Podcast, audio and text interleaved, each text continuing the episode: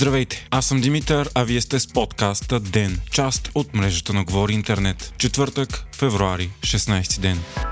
Премьерът Гълъб Донев има здравословни проблеми и ще отсъства като премьер до края на седмицата. Той ще бъде заместван от вице-премьерът и социален министр Лазар Лазаров. Русия продължава ракетните атаки по територията на цяла Украина. Само миналата нощ тя изстрелява 32 крилати ракети, като въздушната отбрана е свалила половината. Въпреки това са ударени и пострадали редица критични инфраструктурни обекти. Москва твърди и че е пробила част от украинската отбрана в района на източен Луганск и напредва по фронта. Украинските военни пак казват, че отблъскват някои атаки, но признават, че ситуацията е много трудна. В момента Русия е в нова засилена офанзива, съсредоточена в района на Донбас, като най ужесточените боеве продължават да са за Бахмут и Вухледер. Според НАТО, войната в момента е в патова ситуация и няма каквито и да е било очаквания тя да приключи през 2023. Това бе споделено от високопоставен служител на Алианса в Брюксел пред български журналисти, пише Дневник. Според него украинците водят нашата война и не трябва да се забравя, че основната цел на Путин не е Украина, а за истинска заплаха той смята САЩ и НАТО. Той повтори тезата, която все повече се разпространява сред западните съюзници, че Бахмут няма стратегическо стратегическо значение и огромните ресурси и жертви, които Русия дава там, е заради символичното значение. Не се очаква обаче нова пролетна мащабна офанзива на Русия, защото тя вече изпитва недостиг на муниции и ресурси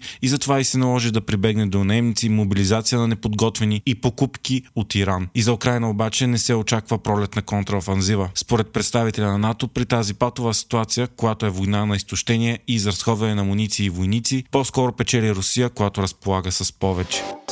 Австрия предупредила Христо Грозев, че наети от Русия убийци го издирват активно с помощта на местни агенти, съобщава Financial Times. Затова и той е решил да търси закрива в САЩ, вместо да се прибира в Виена, където живее отдавна. Журналистът казва пред изданието, че не съжалява за дейността си и че не може да си позволи да се страхува от Путин, иначе той ще спечели.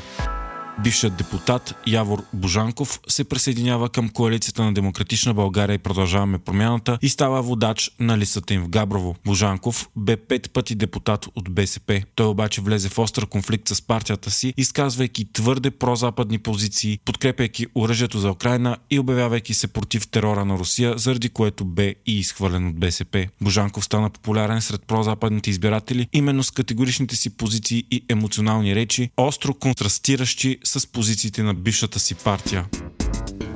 България се включи в най-мащабния космически проект на НАТО. В него се включат още 16 държави съюзници, както и Финландия и Швеция. Проектът се нарича Алианс за постоянно наблюдение на космоса и цели да трансформира начина по който НАТО събира и използва данни от космоса. Очаква се той да подобри значително разузнаването и наблюдението, осигурявайки подкрепа на военните мисии на НАТО.